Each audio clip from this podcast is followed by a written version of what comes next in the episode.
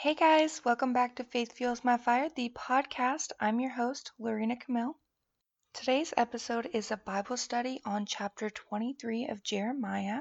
If you want the previous chapters and all the study guides, go on my Facebook group. It's called Faith Fuels My Fire. I'll have the link in the description, or you can just go on the search bar on Facebook, type in Faith Fuels My Fire, and request to be added in the group. Once you're added, you'll see a units tab. If you go on that units tab, it'll have all the previous Bible studies from chapters 1 through 22, and it'll also have all of the study guides. All right, so without further ado, let's get into it. I'm going to start off reading verses 1 through 4. We'll discuss that and then we'll move on further. The righteous branch. Woe to the shepherds who are destroying and scattering the sheep of my pasture, declares the Lord. Therefore this is what the Lord, the God of Israel, says to the shepherds who tend my people.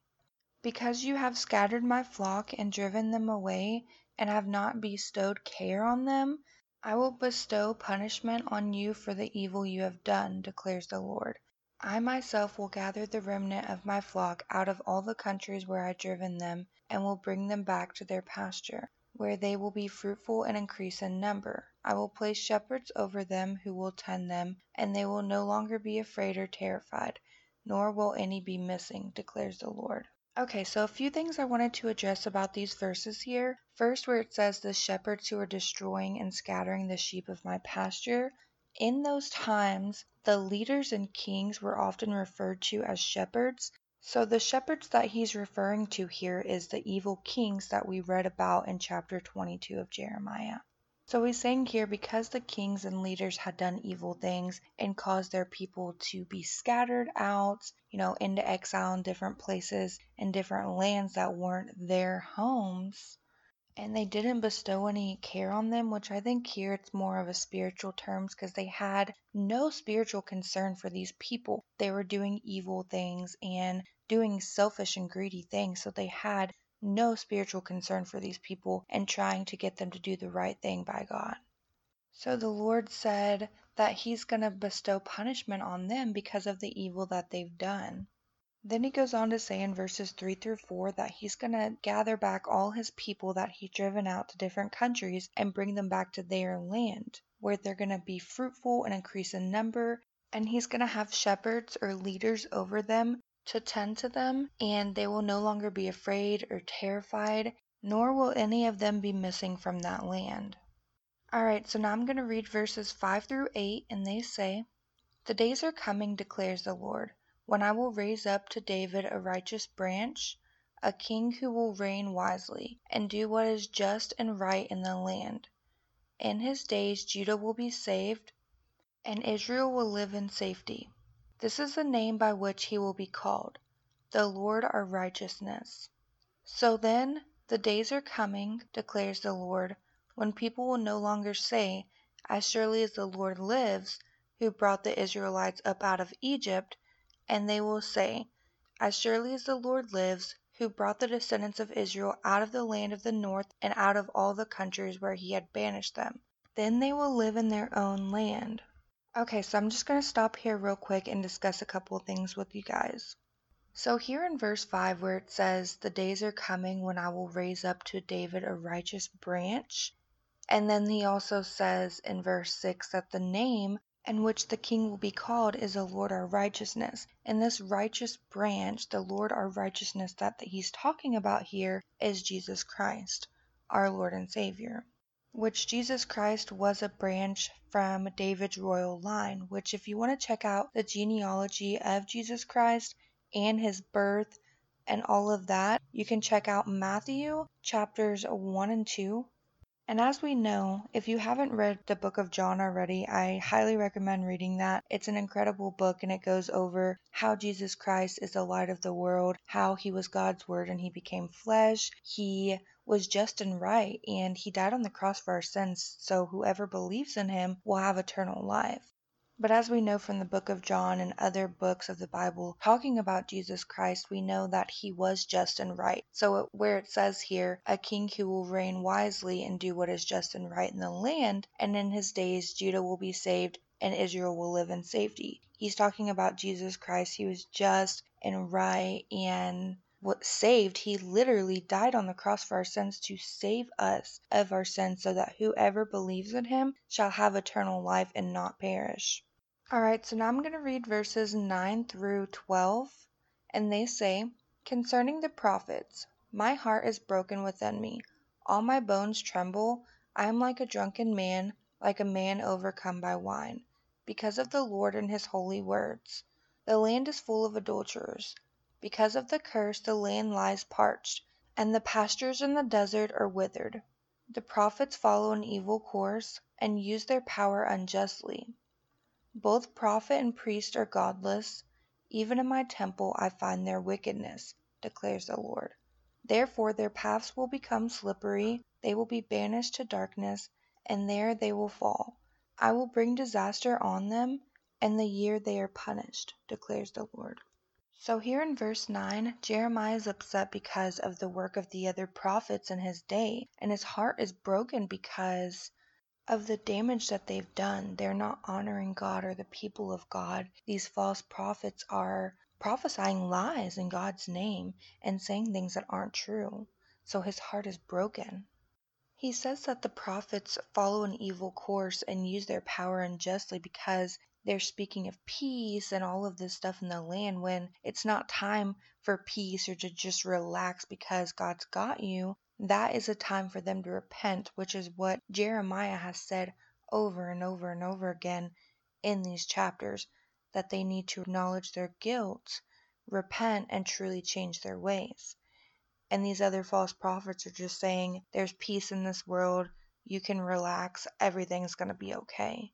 And verses 11 through 12, the Lord is saying here that both prophet and priest are godless. They don't have God in them. They're prophesying these lies, and even in the church, God is seeing this wickedness in them prophesying these lies. And He says, because of that, their paths will become slippery and they'll be banished to darkness and they're going to fall. And He's going to bring disaster on them in the year that they're punished.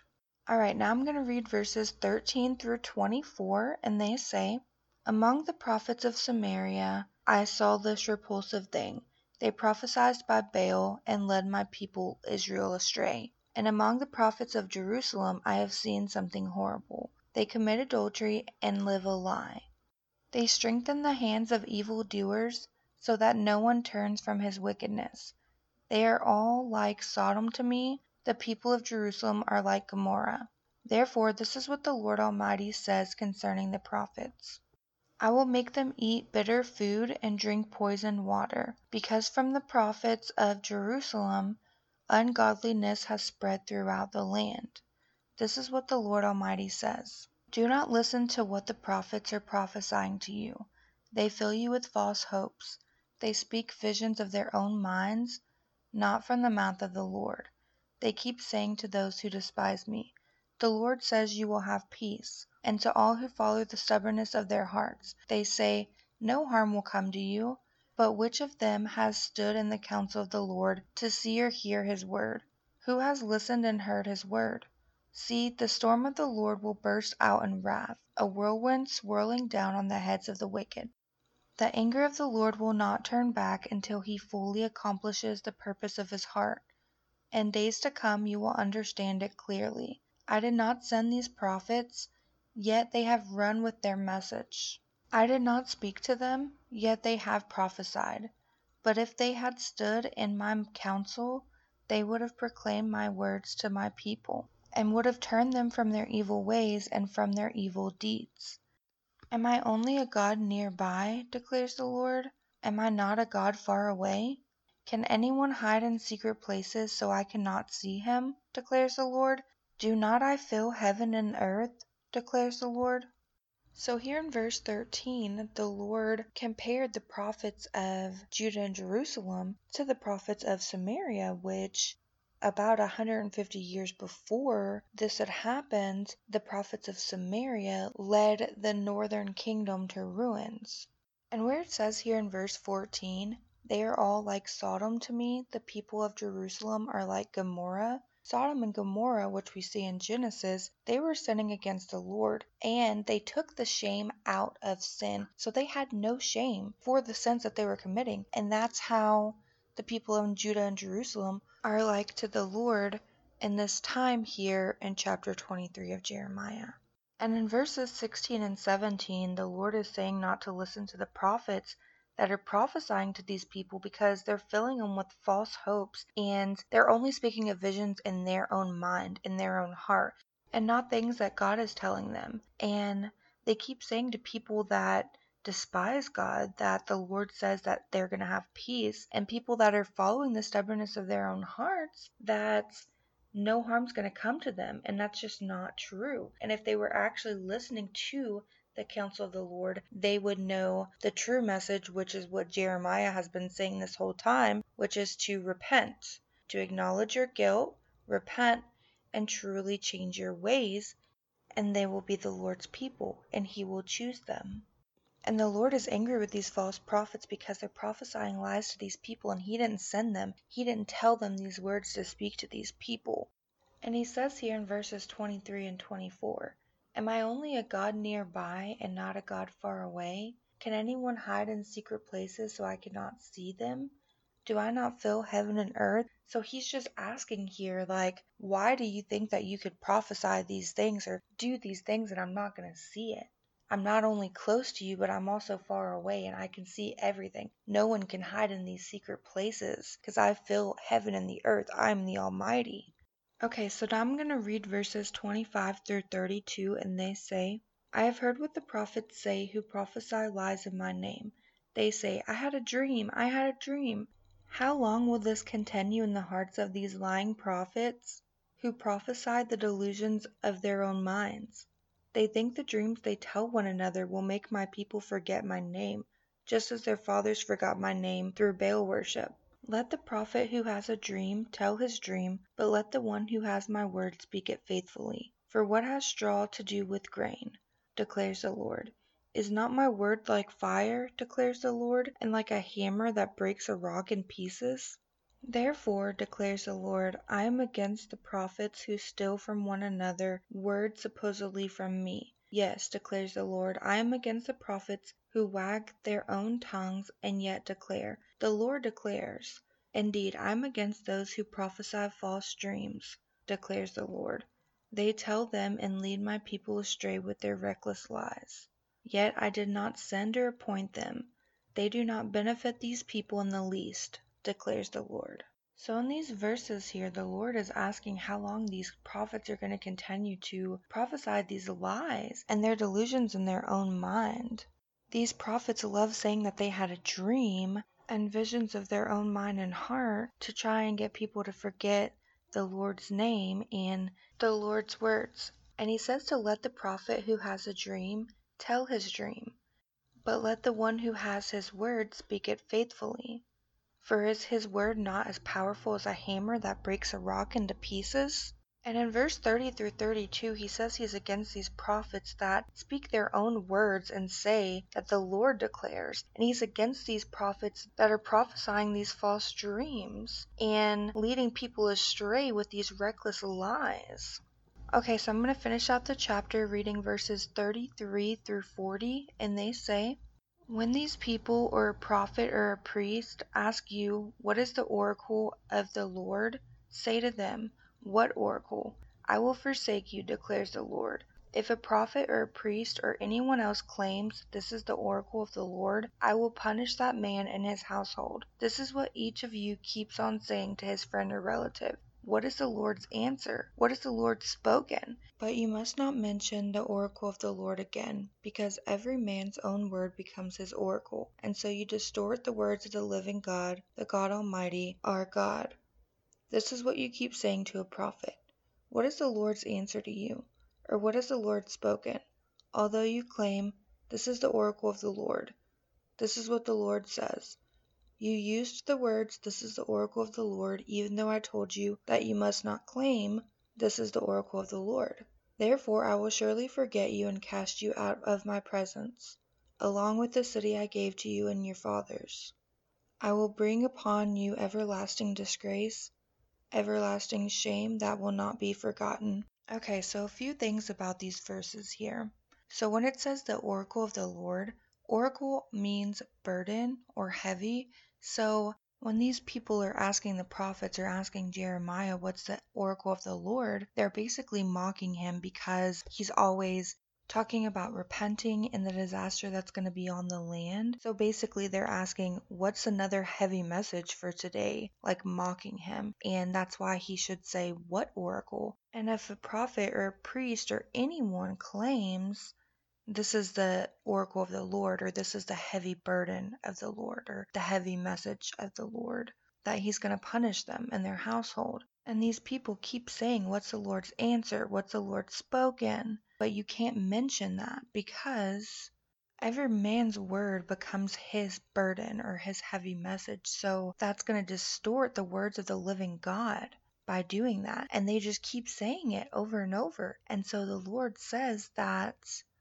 he will surely forget them, and cast them out of his presence along with the city he gave them and their fathers, and bring an everlasting shame.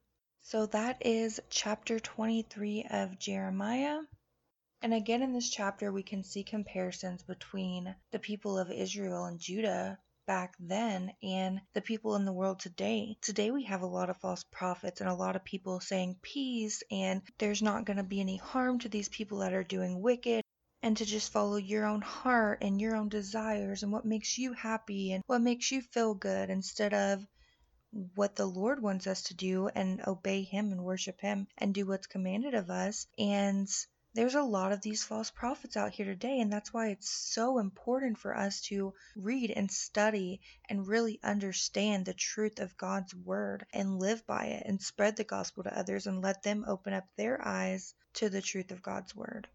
And we have to faithfully speak the words that we know are true to others so that they may believe and they may know the truth also. We've got to spread some love and light in this evil, corrupt world, but we have to do it in a just and right way. And we can't just go out there promoting peace and positivity and for everyone to just practice self love and whatever they want and what, you know, their selfish desires. Like, we have to let people know the truth about God's Word and what God says in the Bible and what we know in our hearts to be true. I'm going to say a quick prayer for you guys before I let you go, so if you would please just close your eyes and pray with me. Lord, I pray that you be with each and every single person listening to this right now. Lord, I pray that you open up their mind, their ears, their eyes, their heart, and their spirit to you, Lord, and that they know the truth of your word, and that they spread the truth of your word and the gospel to every single person that they know, that they may also know the truth. And that they lean on you for wisdom and knowledge and guidance and support. And in every single thing they do, they acknowledge you and let you guide their steps and direct their steps through every single aspect of their life. I love you so much, Lord. In Jesus' name, amen. I will see you guys next week. Bye, guys.